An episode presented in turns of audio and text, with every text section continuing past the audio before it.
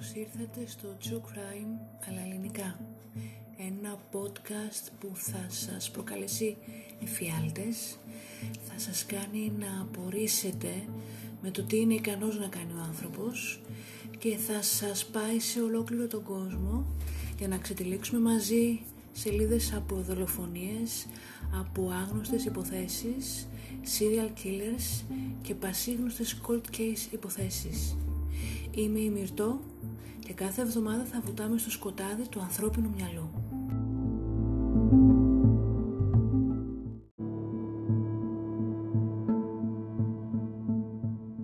Αυτή τη φορά θα ταξιδέψουμε στην Αγγλία, στην πόλη του Κλώστερ και θα πάμε πίσω στις 24 Φεβρουαρίου του 1994 όπου η αστυνομία φτάνει στο σπίτι της οδού Cromwell 25, στο σπίτι του Fred και της Rose West με ένταλμα για να προχωρήσουν σε έρευνα της κατοικίας.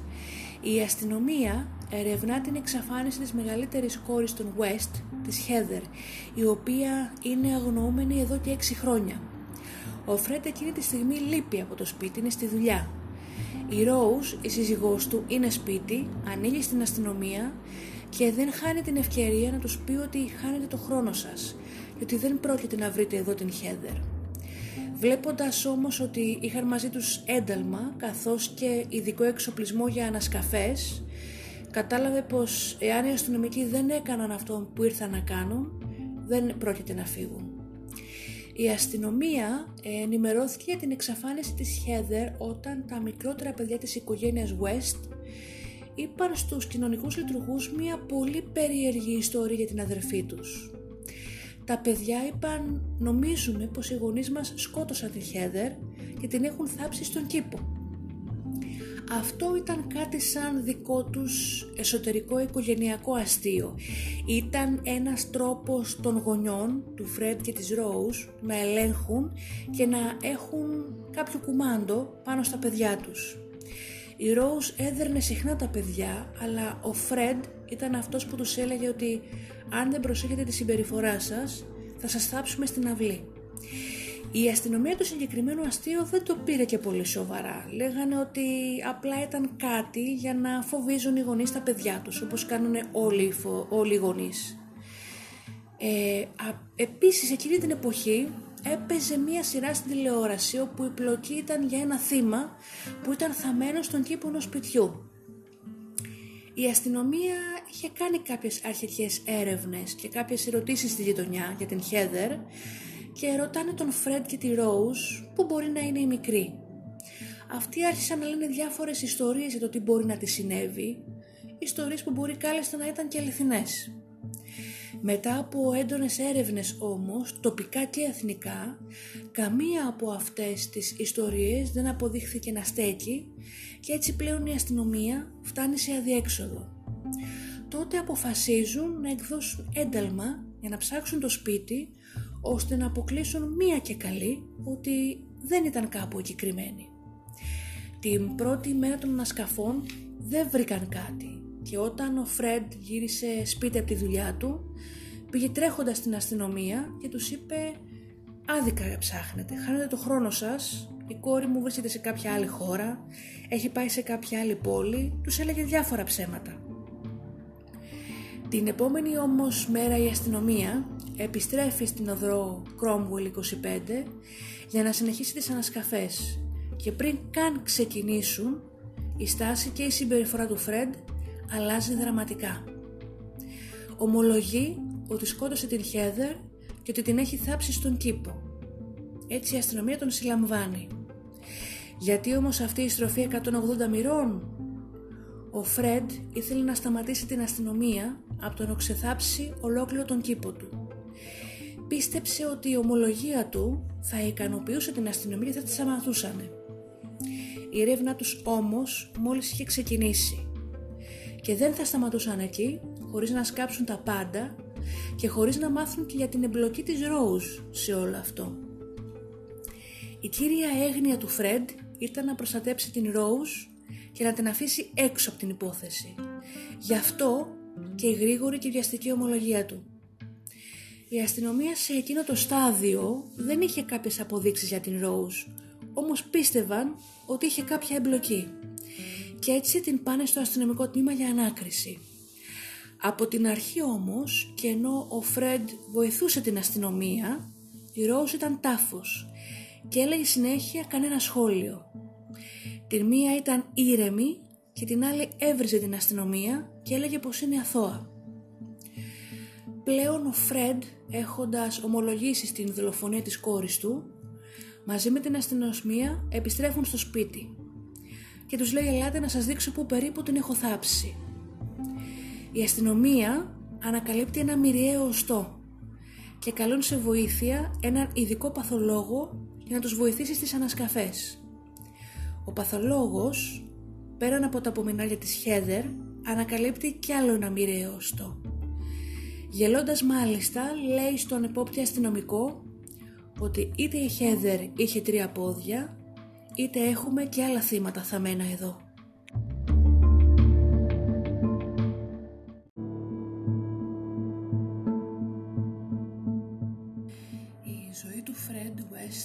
ήταν δύσκολη από μικρή ηλικία.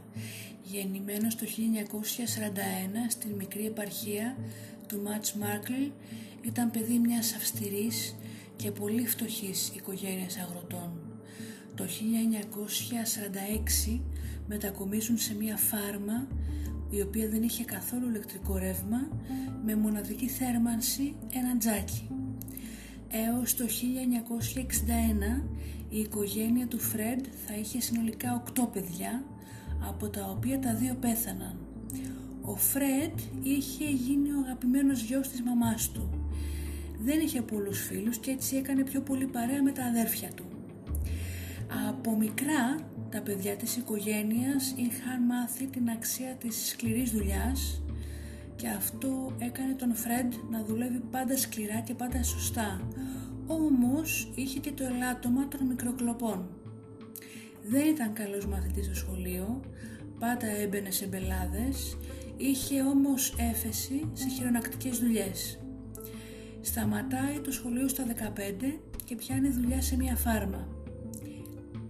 Η σχέση του Φρέντ με την μητέρα του, όπως είπαμε, ήταν πάρα πολύ καλή. Οι δυο τους ήταν πάρα πολύ δεμένοι, σε σημείο όμως η σχέση τους να αγγίζει τα όρια της αιμομηξίας. Μπαίνοντας πλέον στην εφηβεία, ο Φρέντ με τον αδερφό του τον Τζον γυρνάνε σε διάφορα κλαμπ. Όμως το παρουσιαστικό του Φρέντ και η βαριά χωριάτικη προφορά του είναι κάπως απωθητικά. Όσον αφορά τα κορίτσια, ε, ήταν άγαρμπος και τις παρενοχλούσε με άσχημο τρόπο. Μάλιστα τις πλησίαζε απότομα για να τις χουφτώσει.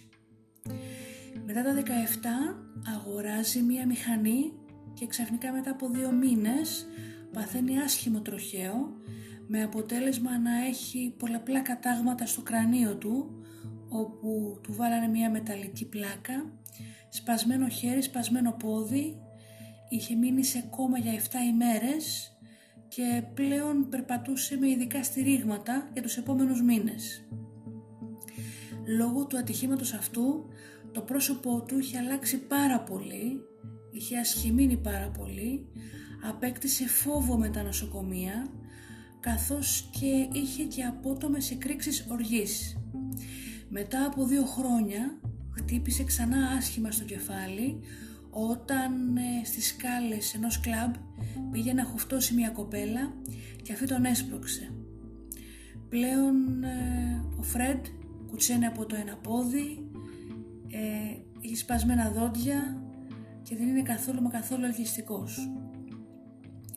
Το 1961 η 13χρονη αδερφή του Φρέντ, η Κίτι, ομολογεί στην μητέρα της ότι ο Φρέντ την κακοποιεί σεξουαλικά εδώ και περίπου ένα χρόνο και ότι την έχει αφήσει έγκυο. Ο Φρέντ συλλαμβάνεται τον ίδιο μήνα και χωρίς να διστάσει καθόλου ομολογεί στην αστυνομία ότι από την αρχή της εφηβείας του κακοποιεί σεξουαλικά κοπέλες ρωτώντας μάλιστα τους αστυνομικούς προς έκπληξή τους έτσι δεν κάνουν όλοι. Η μητέρα του παρά την τροπή και την αηδία που ένιωθε στην δίκη κατέθεσε υπέρ του Η αδερφή του όμως η Κίτη αρνήθηκε να καταθέσει με αποτέλεσμα οι κατηγορίες να μην στέκουν πλέον. Η οικογένεια του Φρέντ τον αποκλήρωσε και η μητέρα του τον έδιωξε από το σπίτι. Έτσι κατέληξε να μένει με την θεία του σε μια επαρχιώτικη πόλη Μάτς Μάρκλ. Στην ζωή του Φρέντ το 1962 μπαίνει η Ρένα Κοστέλο όταν ο Φρέντ ήταν πλέον 21 ετών. Είχαν συναντηθεί ξανά και είχαν μια σύντομη σχέση το 1960 η Ρένα όμως γύρισε στη γενέτειρά της στη Σκοτία τότε. Τώρα πλέον έχει γυρίσει, είναι έγκυος από έναν Ασιάτη, παντρεύεται τον Φρέντ και μετακομίζουν στην πόλη του Κότριτζ, όπου ο Φρέντ τώρα δουλεύει σαν πλανόδιος πολιτής παγωτών. Τον Μάρτιο του 1963 γεννιέται η κόρη τους η Σαρμέιν και για να εξηγήσουν στην κοινωνία και στους ανθρώπους του περίγυρού τους το ότι η κόρη τους είναι μηγάδα λένε ότι η Ρένα έχει αποβάλει και ότι τελικά αποφάσισαν να υιοθετήσουν και υιοθέτησαν τη Σαρμέν. Μετακομίζουν τώρα στη Βλασκόβη και γεννιέται η δεύτερη κόρη τους, η Άννα Μαρή. Πλέον έχουν μία νταντά για τα παιδιά, την Ίσα Μακνίλ, η οποία είναι και γειτόνισά τους. Η Ίσα μάλιστα θυμάται τον Φρέντ να είναι πολύ σκληρός με τα παιδιά. Εν τω μεταξύ η Ρένα και ο Φρέντ γνωρίζουν την 16χρονη Αν Μακφόλ, φίλη της Ίσα, της Δαντάς, η οποία μόλις έχει χάσει το αγόρι της από εργατικό ατύχημα. Ο Φρέντ αρχίζει σιγά σιγά να περνάει πολύ χρόνο με την Αν στο ίδιο του σπίτι. Μέσα σε όλα αυτά τα χρόνια ο Φρέντ είχε αρκετές εξωσυζυγικές σχέσεις και μάλιστα είχε κάνει ένα ή δύο παιδιά εκτός γάμου. Η Ρένα ανακαλύπτει ότι ο Φρέντ την απατάει και αποφασίζει και αυτή να τον απατήσει βρίσκοντας τον Τζον Μακλάχλαν. Ο Τζον Μακλάχλαν μάλιστα είχε ερωτευτεί τόσο πολύ την Ρένα που όταν έβλεπε πάνω τις μελανιές και εκδορές που της είχε προκαλέσει ο Φρέντ από τους ξυλοδαρμούς, ο Τζον πήγαινε στο σπίτι, έδερνε τον Φρέντ, χωρίς όμως ο Φρέντ να μπορέσει να αντισταθεί καθόλου. Δεν μπορούσε να τα βάλει με έναν άντρα, γι' αυτό και ο Φρέντ West χτύπαγε γυναίκες. Φτάνουμε τώρα στο 1965, όπου ο Φρέντ χτυπάει θανάσιμα ένα αγόρι με το φορτηγό του στην Γλασκόβη για να γλιτώσει από την κατακραυγή της γειτονιάς και παρά το γεγονός ότι αθωώθηκε στο δικαστήριο παίρνει την οικογένειά του, παίρνει την Ταντά και παίρνει και την Αν και πλέον πάνε όλοι μαζί να μείνουν στην πόλη του Γκλώσιστερ.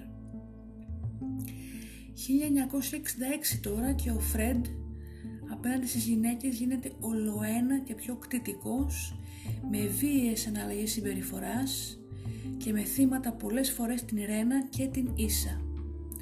Μάλιστα είχε, αργήσει, είχε αρχίσει να γίνεται βίαιος και με την Σαρμέν και να την κακοποιεί σεξουαλικά.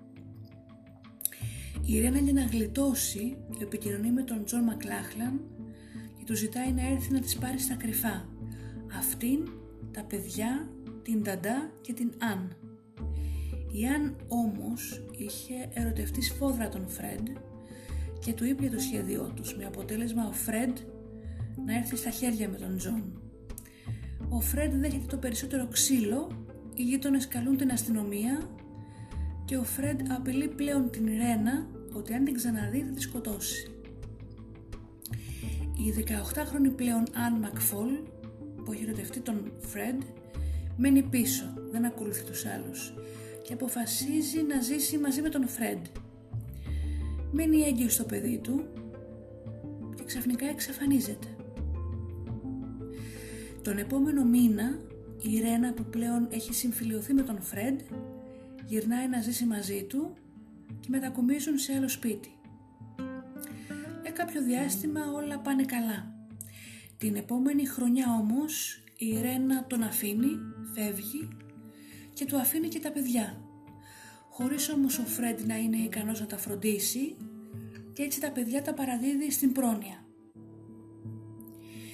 Η γνωριμία με την Rose γίνεται στις αρχές του 1969, όταν αυτή είναι 15 ετών. Ο Φρέντ θα την δει για πρώτη φορά στη στάση. Αρχικά η Rose βρήκε αποθετικό το παρουσιαστικό του Φρέντ, αλλά μετά από έντονο φλερτ και πολύ κολακία, επέτρεψε στον Φρέντ να την συνοδέψει κάποια στιγμή στο σπίτι της. Η Rose μπορεί να μην είχε ξανακάνει σχέση, όμως ήταν πολύ ελευθέρων ηθών. Ξεκινάνε έτσι τη σχέση τους και πλέον η Rose επισκέπτεται αρκετές φορές στο σπίτι του Φρέντ και φροντίζει ταυτόχρονα και τα δύο του παιδιά, τα οποία τα έχει στη φροντίδα της και ο Φρέντ της είχε πει ψέματα ότι η γυναίκα του τους είχε παρατήσει. Μετά από μερικούς μήνες η Ρόουζ αποφασίζει να συστήσει τον Φρέντ στους γονείς της. Η μητέρα της, η Ντέιζι, με την πρώτη κατάλαβε ότι ο Φρέντ είναι παθολογικός ψεύτης. Ενώ ο πατέρας της, ο Μπιλ, ο οποίος ήταν σχιζοφρενής, δεν ενέκρινε καθόλου τη σχέση τους και μάλιστα απείλησε τον Φρέντ και, την, και του είπε ότι εάν συνεχίσει την σχέση του με την κόρη του θα καλέσει την πρόνοια. Η Ρόζ όμως παρά το γεγονός ότι η πρόνοια την πήρε κάποια στιγμή από το σπίτι του Φρέντ και την έβαλε σε προσωρινό σπίτι, όπου και να βρισκόταν έφευγε με την δικαιολογία ότι πάει στους γονείς της, αλλά πήγαινε να μείνει με τον Φρέντ. Τον Φεβρουάριο του 1970 η Ρόζ μένει έγκυος και παρά την υπόσχεση στον πατέρα της ότι θα ρίξει το παιδί, αυτή πάει να μείνει μόνιμα πλέον με τον Φρέντ West και αποφασίζει να κρατήσει το μωρό. Ο πατέρας της, εξαγριωμένος, της απαγορεύει τώρα να γυρίσει στο πατρικό της. Οι δυο τους τώρα, ο, η Ρόους και ο Φρέντ, μετακομίζουν στο Γκλάουτσεστερ και τον Οκτώβριο γεννιέται η κόρη τους, η Χέδερ.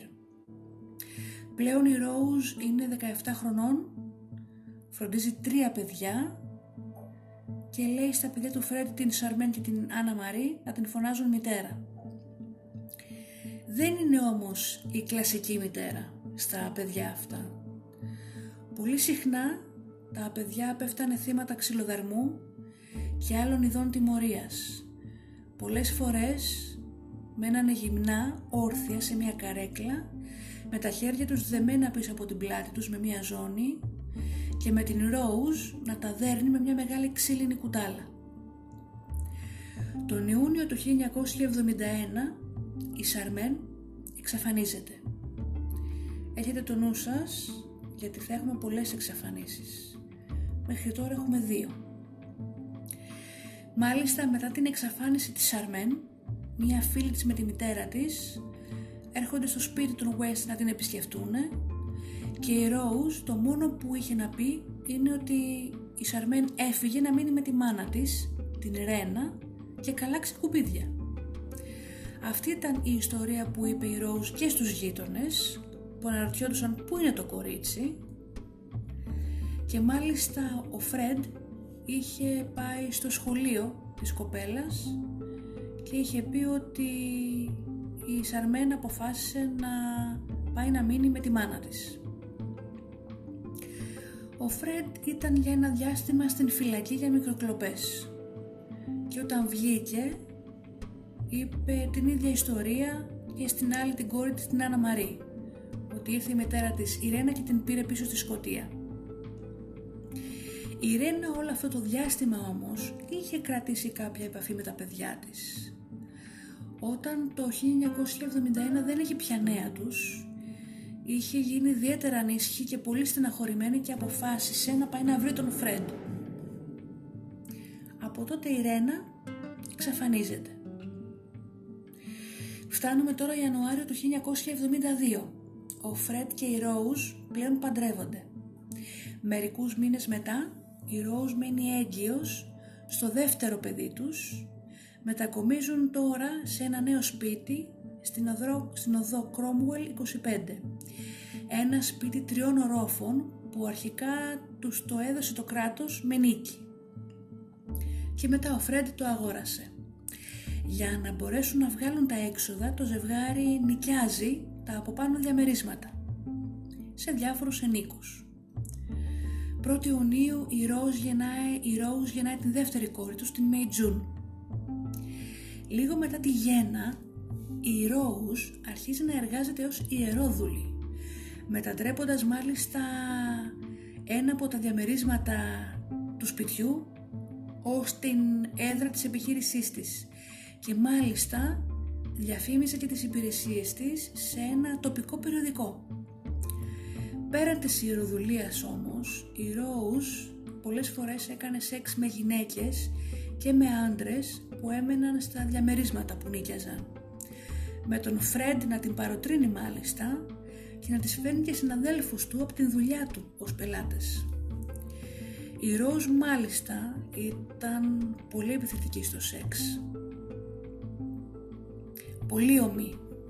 Σε σημείο να πνίγει το στόμα του κάθε συντρόφου της με αποτέλεσμα αυτός να ασφικτιά και να εισάγει συνέχεια μεγάλους δονητές στις γυναίκες με τις οποίες έκανε σεξ.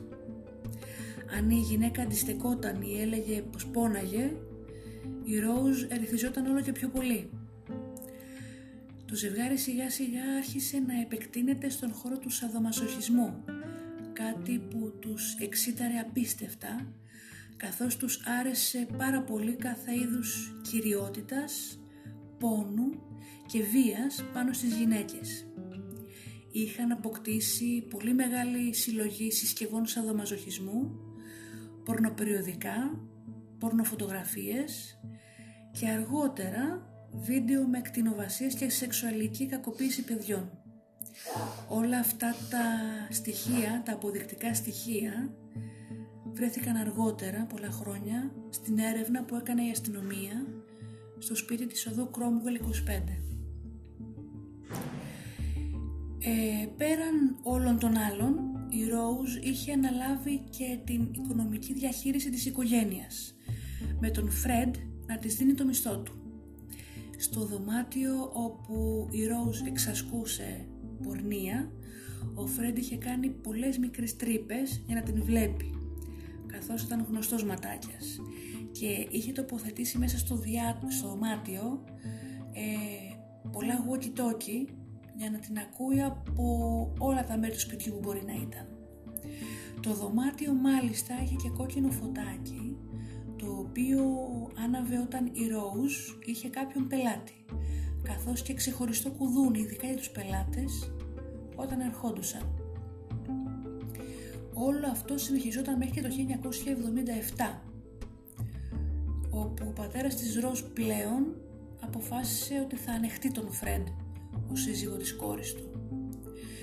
Το πιο ιδιαστικό όμως είναι ότι όταν έμαθε πως η Rose εξασκούσε την πορνεία επισκέφθηκε το σπίτι τους για να κάνει σεξ με την κόρη του.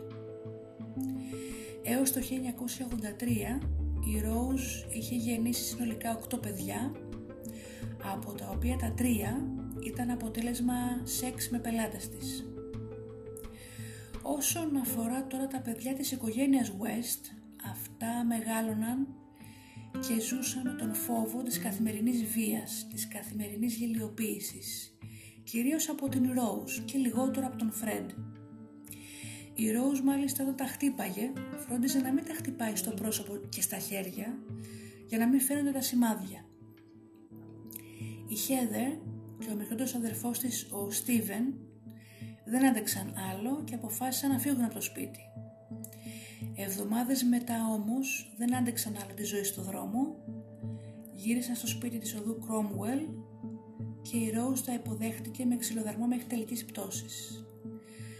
Για να κατανοήσετε το μέγεθος της βίας, μεταξύ του 1972 και του 1992 τα παιδιά της οικογένειας West είχαν πάει στα επίγοντα 31 φορές και καμία φορά δεν αναφέρθηκαν τα τραύματά τους στην πρόνοια. Κάποια στιγμή οι ξυλοδαρμοί μετατρέπονται σε σεξουαλική κακοποίηση. Τον Σεπτέμβριο του 1972 Ο Φρέντ και η Ρόουζ πάνε την 8χρονη κόρη τους Άννα Μαρή στο κελάρι. Την διατάζουν να γδυθεί. Βλέποντας όμως ότι το κορίτσι διστάζει, η Ρόουζ τη σκίζει το φόρεμα, την δένει στο στρώμα και την φημώνει. Ο Φρέντ την βιάζει, ενώ στην άκρη του κελαριού η Ρόουζ ζητοκραυγάζει. Μετά τον βιασμό, η Ρόουζ λέει στη μικρή ότι όλοι αυτό κάνουν στα κορίτσια τους. Αυτή είναι η δουλειά ενός πατέρα. Μην ανησυχείς και μην πεις τίποτα σε κανέναν. Το ζευγάρι απείλησε τα ίδια του τα παιδιά ότι αν μίλαγαν σε οποιονδήποτε για τη σεξουαλική κακοποίηση θα τα έλυναν στο ξύλο. Η Ρόζ κακοποιούσε σεξουαλικά πολλές φορές την Άννα Μαρή και μόνη της και μάλιστα ερεθιζόταν πάρα πολύ όταν την έδαινε σε κάποιο έπιπλο και έβαζε τον Φρέντ να τη βιάσει. Άλλες φορές την έβαζε να κάνει δουλειές του σπιτιού φορώντας κάποια συσκευή σαδομαζοχισμού και μόνο με μία μίνι φούστα πάνω της. Όταν η Άννα Μαρή γίνεται 13 ετών, την αναγκάζουν να βγει και αυτή στην πορνεία με την Ρόουζ να λέει στους πελάτες ότι η μικρή είναι 16. Και μάλιστα για να βεβαιωθεί η Ρόουζ ότι η μικρή δεν θα πει σε κανέναν την πραγματική της ηλικία, όποτε η Άννα Μαρή εκδιδόταν, ήταν δίπλα και η Ρόουζ. Τον Οκτώβριο τώρα, η Φρέντ και η Ρόουζ οδηγούν και βρίσκουν στον δρόμο τους την 17χρονη Caroline Owens, η οποία έκανε το stop. Τις πιάνουν κουβέντα και μαθαίνουν ότι ψάχνει για δουλειά. Ψάχνει να φύγει από το σπίτι της γιατί ο πατριός της την έδερνε. Έτσι της προσφέρουν δουλειά και της λένε να γίνει η νταντά των μικρών παιδιών τους. Μετά από μερικές μέρες η Καρολάη μετακομίζει στο σπίτι και μοιράζεται το δωμάτιο με την κόρη τους την Άννα Μαρή η οποία όπως παρατήρησε αργότερα η Καρολάιν η μικρή ήταν κλεισμένη πολύ στον εαυτό της. Όταν η Καρολάιν άρχισε να ρωτάει για τους άντρες που ερχόντουσαν συχνά στο σπίτι η Ρόουζ της είπε ότι δούλευε σαν μασέρ. Ο Φρέντ μάλιστα της είχε πει ότι έκανε αυτοσχέδιες εκτρώσεις και ότι αν ποτέ χρειαστεί έκτρωση θα της την έκανε αυτός. Η κοπέλα άρχισε να ξανασκέφτεται την απόφασή της να μείνει με τους West όταν άρχισε να παρατηρεί ότι ο Φρέντ μίλαγε για το σεξ συνέχεια. Μάλιστα όταν αυτός άρχισε να λέει ότι οι γυναίκες που ερχόντουσαν για εκτρώσεις ήταν τόσο ικανοποιημένες και χαρούμενες μετά που του προσέφεραν το κορμί τους για σεξ, το καμπανάκι στο μυαλό της Καρολάιν άρχισε να βαράει ακόμα πιο δυνατά. Και το τελικό σημείο ήταν ότι και η ίδια δέχτηκε σεξουαλικές προτάσεις από τον Φρέντ. Έτσι αποφασίζει να φύγει και να γυρίσει σπίτι της. Οι West όμως καταστρώνουν σχέδιο και αποφασίζουν να την απαγάγουν. Δύο μήνες μετά την πετυχαίνουν πάλι να κάνει το stop καθώς έκανε συχνά η Καρολάιν και προσφέρονται να την πάνε μέχρι το σπίτι της. Η Καρολάιν τους πιστεύει. Μπαίνει στο αμάξι και αμέσως, μόλις κάτσει, η Ρόζα αρχίζει να τη χουφτώνει. Ο Φρέντ αρχίζει να τη ρωτάει αν έκανε σεξ με το αγόρι της.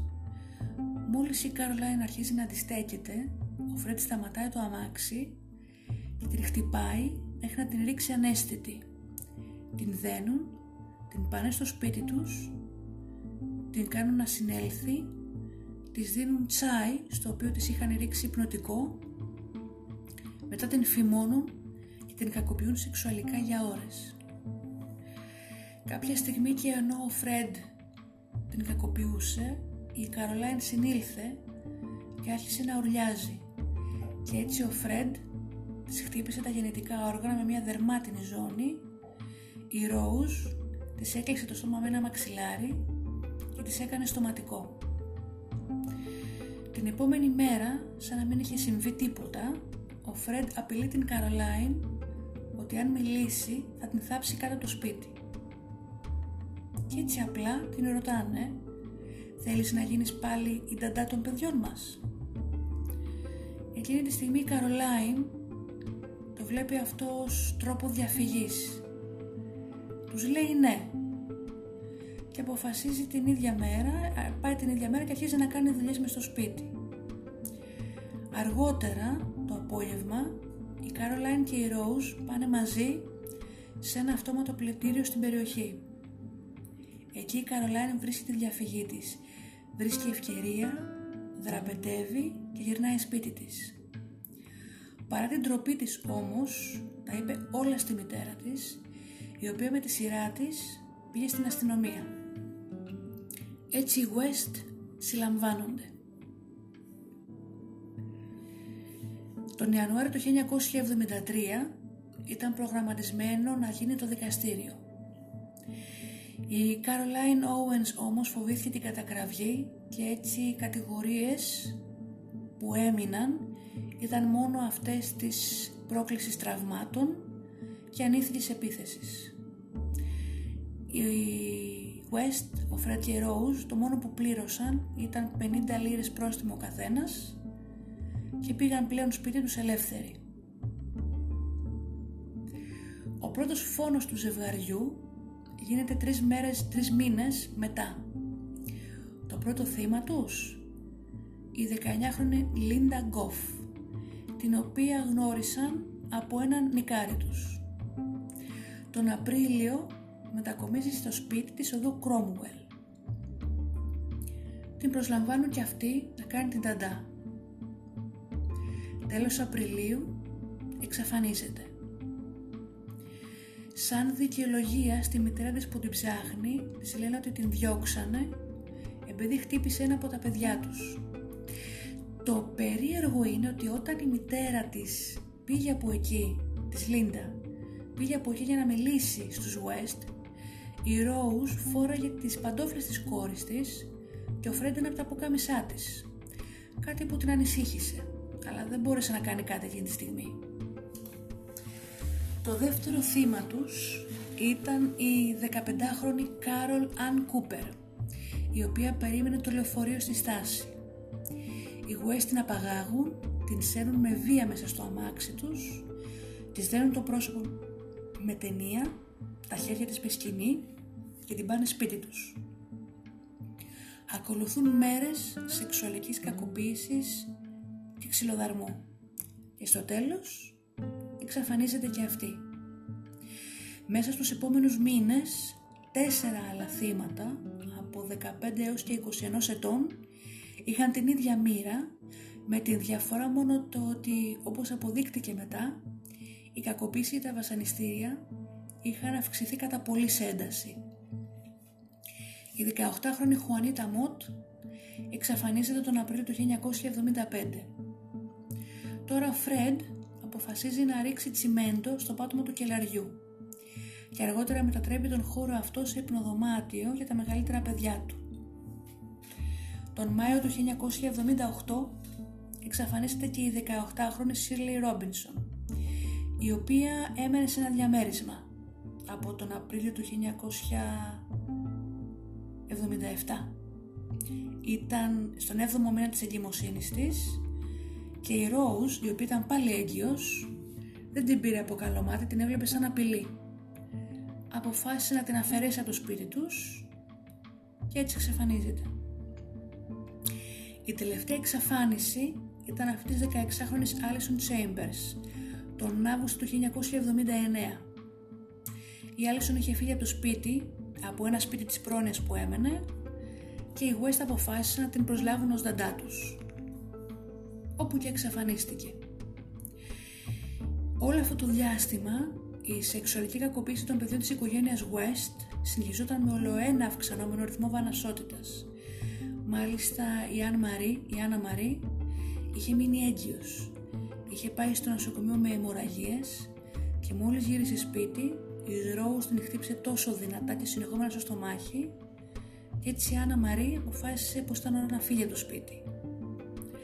Οι άλλες δύο κόρες τους, η Χέδερ και η Μέι Τζουν, μπαίνουν πλέον στην εφηβεία και άρχισαν να δέχονται την ολοένα και πιο βάναυση σεξουαλική κακοποίηση από τον Φρέντ ο οποίος τους έλεγε μάλιστα ότι εγώ σας έκανα και εγώ μπορώ να κάνω ό,τι θέλω μαζί σας.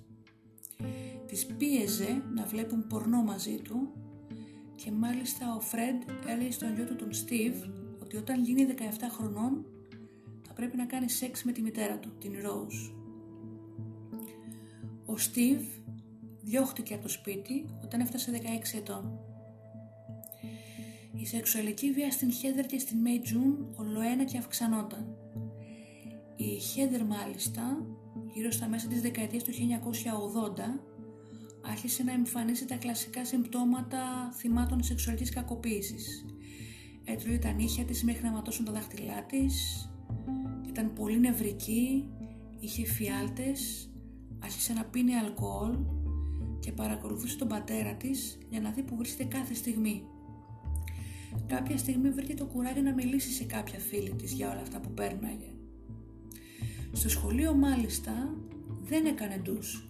Την ανάγκασαν όμως να κάνει ντους μία μέρα και οι συμμαθήτριές της είδαν χτυπήματα και μελανιές, η οποία όμως είπε ότι είναι αποτέλεσμα τσακωμού με τα αδέρφια της. Μετά από λίγο όμως, μετά από λίγο διάστημα, στο σχολείο φτάσανε και φήμες για την εξέφρενη σεξουαλική μητέρα, για την, συγγνώμη, για την, ξε, για την εξέφρενη σεξουαλική ζωή της μητέρας της Ρο, της Χέδερ της Ρόους και τα, τις, τις φήμες αυτές τις έμαθαν οι συμμαθητές της. Η Χέδερ είπε εμπιστευτικά σε μια φίλη της ότι όλες αυτές οι φήμες είναι αλήθεια. Ο πατέρας μιας συμμαθήτριας όμως της Χέδερ είναι φίλος του Φρέντ και έτσι ο Φρέντ και η Ρόουζ έμαθαν ότι η Χέδερ μίλησε. Ο Φρέντ πλέον είχε αρχίσει να θορυβείται και αποφάσισε να συνοδεύει συνέχεια την Χέδερ από και προς το σχολείο της. Το 1986 η Χέδερ αφήνει το σχολείο και κάνει αίτηση σε μία δουλειά σε μια άλλη πόλη ως καθαρίστρια. Μαθαίνει όμως στις 18 Ιουνίου ότι δεν πήρε τη θέση κλείνεται στον εαυτό της, δεν μιλάει σε κανέναν και την επόμενη μέρα ήταν σαν να μην είχε συμβεί τίποτα. Φεύγουν τα αδέρφια της για το σχολείο και όταν αυτά γυρνάνε στο σπίτι δεν την βρίσκουν. Ο Φρέντ και η Ρόουζ τους είπαν ότι η Χέδερ είχε δεχτεί τη δουλειά της καθαρίστριας ότι είχε φύγει από το σπίτι. Περνάνε οι μέρες και πλέον τα παιδιά, τα αδέρφια της Χέδερ, ρωτάγαν γιατί δεν έχει να τους δει. Οι West όμως έλεγαν ότι ψέματα είχε κλεφτεί με τη λεσβία ερωμένη της. Σε κάποια στιγμή ο Στίβεν και η Μέι Τζουν πρότειναν να αναφέρουν την Χέδερ ως αγνοούμενη στην αστυνομία. Ο Φρέντ όμως είπε να μην το κάνουν γιατί είχε εμπλακεί σε απαταιωνιές με πιστοτικές κάρτες η Χέδερ είχε πλέον εξαφανιστεί.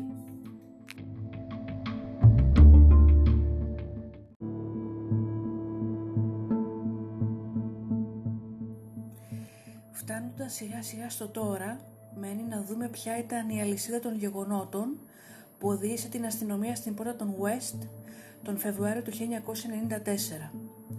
Το 1992, και ενώ η σεξουαλική κακοποίηση των παιδιών της οικογένειας και από τους δύο γονείς. Ήταν καθημερινό φαινόμενο. Η 13χρονη Λουίς πλέον δεν άντεξε τους συνεχείς βιασμούς, τους οποίους μάλιστα ο Φρέντ κάποια φορά τους βιντεοσκοπούσε. Έτσι η μικρή αποφάσισε να μιλήσει σε μια φίλη της για όλα. Η φίλη αυτή τα είπε στη μητέρα της και αυτή στη συνέχεια κάλεσε την αστυνομία. Τον Αύγουστο η αστυνομία με την πρόφαση ότι ψάχνει για κλοπημαία έψαξε το σπίτι των West και παρά το γεγονός ότι βρήκε εκατοντάδες βίντεο κασέτες με πορνό, δεν μπόρεσε να βρει αυτή την κασέτα με τον βιασμό της Λουίζ. Η μικρή όμως στην αστυνομία έδωσε πλήρη και λεπτομερή κατάθεση για όλα όσα της είχαν συμβεί στο ίδιο στο σπίτι. Έτσι η αστυνομία την επόμενη μέρα κιόλας τοποθέτησε και τα οκτώ παιδιά των West σε θετές οικογένειες. Αυτό που είπαν όλα τα παιδιά στην αστυνομία πάντως ήταν ανατριχιαστικό. ο Φρέντ και η Ρόουζ τα είχαν απειλήσει ότι αν μιλούσαν σε οποιονδήποτε θα τα έθαβαν στο κήπο όπως έκανα με την αδερφή τους στην Χέδερ. Έτσι η αστυνομία ξεκινάει πλήρη έρευνα με τον Φρέντ πλέον να κατηγορείται για βιασμό και με την Ρόουζ σαν συνεργό κακοποίηση παιδιών και παρακόλληση της αστυνομίας. Όταν η West ρωτήθηκαν για το πού μπορεί να είναι η Heather, είπαν απλά ότι είναι καλά και έγινε ιερόδουλη για να βγάζει τα προς το ζήν. Η Rose παρά τις κατηγορίες βγήκε έξω με εγγύηση. Ο Φρέντ όμως έμεινε μέσα και δήλωνε αθώος. Κάτι που έκανε την άλλη κόρη του, την Άννα Μαρή, να πάει και αυτή στην αστυνομία και να αναφέρει την κακοποίηση που είχε περάσει. Ανέφερε όμως και το γεγονός ότι εδώ και πολύ καιρό δεν μπορεί να επικοινωνήσει με τη μητέρα της την Ρένα, την αδερφή της την Σαρμέν, αλλά και με την Χέδερ. Παρά τις συνεχείς έρευνες της αστυνομίας, η Άννα Μαρή και η Λουίζ όμως αρνήθηκαν να καταθέσουν εναντίον του πατέρα τους, επειδή φοβήθηκαν ότι η Ρόζ της εκδικηθεί. Έτσι οι κατηγορείς κατέρευσαν και οι δύο γονείς αθώθηκαν. Ευτυχώς όμως τα παιδιά παρέμεναν στις θετές τους οικογένειες. Τώρα πια η αστυνομία αρχίζει να ψάχνει και για την εξαφάνιση της Ρένα και της Σάρμεν καθώς δεν είχαν δηλωθεί αγνώμενες, όπως και η Χέδερ. Οι υποψίες τους λένε και μεγάλωναν και έτσι στις 23 Φεβρουαρίου του 1994 η αστυνομία του Γκλότσεστερ εκδίδει το ένταλμα για έρευνα στο σπίτι της οδού Κρόμγουελ 25. Οπότε τώρα με τις ανασκαφές να είναι ήδη σε full ταχύτητα και τον Φρέντ ήδη να έχει ομολογήσει ότι σκότωσε την κόρη του την Χέδερ και την έθαψε στον κήπο, όλο το κουβάρι αρχίζει σιγά σιγά να ξετυλίγεται. Ο Φρέντ ομολογεί ότι ναι, την στραγγάλισε και μετά την τεμάχισε τοποθετώντας τα απομεινάρια της σε έναν κάδο σκουπιδιών μέχρι να μπορέσει να βρει ευκαιρία να την θάψει στον κήπο. Μάλιστα όταν ο Φρέντ έμαθε ότι η αστυνομία έσκαβε σε λάθος σημείο προσφέρθηκε ο ίδιος να πάει να τους δείξει που ακριβώς την έχει θάψει. Η αστυνομία σκάβοντας βρήκε το μοιραίο στο της Χέδερ πηγαίνοντας όμως σε ένα άλλο σημείο που ο Φρέντ επέμενε ότι εκεί άδικα ψάχνουν ανακαλύπτουν μία άμορφη μάζα από μπερδεμένα ανθρώπινα υπολείμματα σε μια σακούλα σκουπιδιών που είχε λιώσει πλέον, δεμένη με δύο σκοινιά. Τα υπολείμματα αυτά μετά από εξέταση ανακάλυψαν ότι ανήκε σε, ανήκαν σε μια νεαρή γυναίκα και από τα οποία κόκαλα που είχαν μείνει έλειπαν οι επιγονατίδες και κάποια μικρά κοκαλάκια από τον αυχένα. Σκεφτείτε ότι τα νύχια από τον σκελετό αυτό της κοπέλας τα νύχια βρέθηκαν σε άλλο μέρος του κήπου δείχνοντας έτσι ότι τις τα έβγαλαν όταν τη βασάνιζαν. Μετά από ώρες επιβεβαιώθηκε ότι όλα αυτά, όλα τα οστά, τα νύχια ανήκαν στη Χέδερ. Η αστυνομία όμως είχε βρει και ένα άλλο μοιραίο οστό το οποίο αφού πλέον απήγγελαν κατηγορίες και επίσημα στον Φρέντ τον ρώτησαν πού μπορεί να ανήκει αυτό το κόκαλο. Αυτός ομολόγησε ότι υπάρχουν άλλες δύο γυναίκες σταμένες στον κήπο του. Η μία ήταν η Σίρλι Ρόμπινσον, μία νικάρισα που είχαν στο τριόροφο σπίτι τους και η άλλη για την ώρα ήταν άγνωστη ενώ ο Φρέντ είπε από λάθος ότι ήταν φίλη της Σίρλι. Τώρα πια η αστυνομία με όλες αυτές τις ανακαλύψεις ήταν υποχρεωμένη να ψάξει όλο το σπίτι και όχι μόνο τον κήπο. Έτσι παίρνουν την Rose, την βάζουν σε ένα ασφαλές σπίτι όπου το είχε η αστυνομία. Ο Φρέντ μόλις έμαθε για την Rose φωνάζει τον δικηγόρο του και τον υπεύθυνο της αστυνομίας που είχε αναλάβει την υπόθεση και τους δίνει ένα σημείωμα που έγραφε αυτολεξή.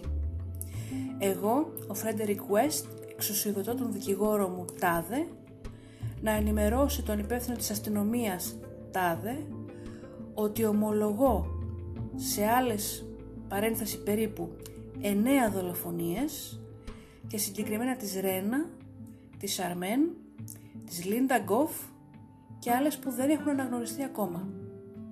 Κλείνει το σημείωμα F. West. Όταν ρωτήθηκε από την αστυνομία το σημείωμα αυτό, εξήγησε με ηρεμία ότι άλλα πέντε πτώματα είναι θαμμένα στο κελάρι και ένα έκτο είναι θαμμένο κάτω από το πάτωμα του μπάνιου του πρώτου ορόφου. Ο Φρέντ τις είχε κακοποιήσει, τις είχε δολοφονήσει, τις είχε διαμελήσει και τις είχε θάψει σε ρηχούς τάφους. Επιστρέφει πάλι με την αστυνομία στο σπίτι του για να τους δείξει πού ακριβώς έχει θάψει όλες αυτές τις γυναίκες. Συνολικά βρέθηκαν άλλα έξι πτώματα γυναικών. Αποδείχτηκε ότι κάθε γυναίκα είχε υποστεί extreme σεξουαλική κακοποίηση πριν τη δολοφονία. Πολλά θύματα είχαν τα κρανία τους δεμένα με υφάσματα και με ταινίες και ήταν δεμένα χειροπόδαρα. Σε άλλα είχαν τοποθετήσει σωληνάκια μέσα στις μύτες τους και μετά τους είχαν καλύψει τα κεφάλια ολόκληρα με, με κολλητική ταινία ώστε να αναπνέουν κατά τη διάρκεια των βασανιστερίων πριν τη δολοφονία. Το γεγονός ότι από όλα τα πτώματα έλειπαν συγκεκριμένα κόκαλα έκαναν την αστυνομία να πιστεύει ότι ο Φρέντ τα κράτησε ως συνθήμιο, ακόμα και αν ο ίδιος το αρνείται. Παρά την επιμονή του Φρέντ όμως ότι η Ρόουζ δεν γνωρίζει τίποτα και δεν έχει καμία ανάμιξη, η αστυνομία τελικά την συλλαμβάνει τον Απρίλιο του 1994 με βάση κατηγορίες που έρχονται πίσω από το 1970 για τον βιασμό ενός 19χρονου κοριτσιού και τον ξυλοδαρμό ενός αγοριού. Τον Μάιο απαγγέλλονται πλέον κατηγορίες από κοινού στον Φρέντ και στην Ρόουζ για πέντε φόνους. Η Ροζ μάλιστα ήταν απολύτως ήρεμη και κάθε φορά που της απήγγειλαν κατηγορία αυτή έλεγε ήρεμα είμαι αθώα. Στη συνέχεια ο Φρέντ ομολογεί και στους φόνους της Ρένα, της πρώην γυναίκας του, της Αρμέν, της κόρης του με την Ρένα και της Αν Μακφόλ. Έτσι από τον Απρίλιο έως τον Ιούνιο του 1994 ο Φρέντ μαζί με την αστυνομία πήγαιναν στα μέρη που τις είχε θάψει. Μετά μεταφέρθηκε στη φυλακή του Μπέρμιγχαμ και τέθηκε υπό σφιχτά μέτρα λόγω του ότι φοβόντουσαν ότι θα αυτοκτονήσει. Ο Φρέντ και η Ρόουζ τώρα σαν ζευγάρι παρουσιάζονται επίσημα στο δικαστήριο 30 Ιουνίου του 1993 με τον Φρέντ να είναι ένοχος σε 11 φόνους και την Ρόουζ σε 9. Πριν μάλιστα οι δικαστές ανακοινώσουν τις επίσημες κατηγορίες, ο Φρέντ γέρνει προς την Ρόουζ και βάζει απαλά το χέρι του πάνω στον ώμο της. Η Ρόουζ όμως, που όλο αυτόν τον καιρό αγνοεί την παρουσία του Φρέντ δίπλα της, αποτραβιέται απότομα. Όταν τελειώνουν όλα και οι αστυνομικοί πάνε να οδηγήσουν τον Φρέντ στο κελί του, πάλι, πάλι, πάει πάλι ο Φρέντ να την πλησιάσει, αυτή όμως και πάλι τον αρνείται. Κάτι που θα έχει μετά πολύ σοβαρές επιπτώσεις. Ο Φρέντ τώρα μέσα στην φυλακή είχε ήδη αρχίσει να παθαίνει κατάθλιψη και το γεγονός ότι η Ρόουζ τον είχε απορρίψει και τον αγνοούσε δημόσια στο δικαστήριο έκανε τα πράγματα ακόμα πιο άσχημα. Μαθαίνει επίσης ότι η Ρόουζ αρνείται να απαντήσει στα γράμματα που της έστειλε και ότι έπαιζε τον ρόλο της χαροκαμένης μάνας και έλεγε σε όλους ότι τον μισούσε. Ενώ τόσο καιρό ο Φρέντ υποστήριζε ότι για όλα έφταιγε αυτός και ότι η Ρόουζ δεν ξέρει τίποτα, τώρα πλέον ρίχνει όλο το φταίξιμο σε αυτήν για όλους τους φόνους. Και φτάνουμε λοιπόν 1η Ιανουαρίου το 1995. Τα μέτρα στην φυλακή που κρατείται ο Φρέντ για, αυτό, για φόβο αυτοκτονίας έχουν πλέον χαλαρώσει. Και έτσι ο Φρέντ βρίσκει την ευκαιρία, φτιάχνει μία αυτοσχέδια θηλιά με ένα σεντόνι και με μία κουβέρτα και αυτοκτονεί μέσα στο κελί του. Η Ρόουζ έδειξε να μην την επισκιάζει καθόλου η αυτοκτονία του Φρέντ και συνεχίζει το ίδιο τροπάριο να λέει πως είναι αθώα. Τον Οκτώβριο του 95 ξεκινάει πλέον η δίκη της και τον Νοέμβριο το δικαστήριο την κηρύττει ένοχη για όλους τους 10 φόνους καταδικάζοντας την σε ισόβια χωρίς τη δυνατότητα αναστολής. Μέχρι και τώρα που μιλάμε η Ρόου συνεχίζει να υποστηρίζει πως είναι αθώα. Συνολικά ο Φρέντ και η Ρόουζ από το 1967 έως και το 1987 έχουν διαπράξει 12 φόνους.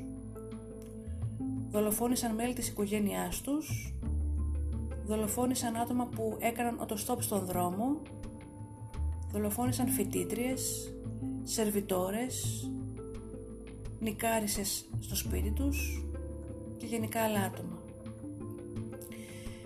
Μετά και την καταδίκη της Ρόουζ, η αστυνομία αποφάσισε να κατεδαφίσει το σπίτι στην οδό Cromwell 25 ή αλλιώς όπως είχε γίνει γνωστό τότε στην Αγγλία σε όλα τα μέσα μαζικής ενημέρωσης, σε εφημερίδες, σε ραδιόφωνο και σε τηλεόραση ως το σπίτι του τρόμου.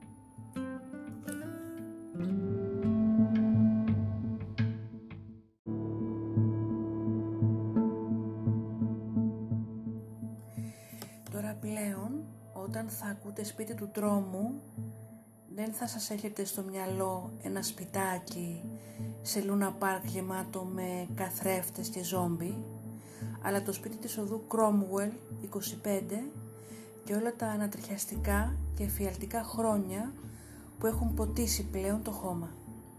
Σας ευχαριστώ και πάλι που ήσασταν παρέα μου, να είστε καλά και τα λέμε στο επόμενο επεισόδιο.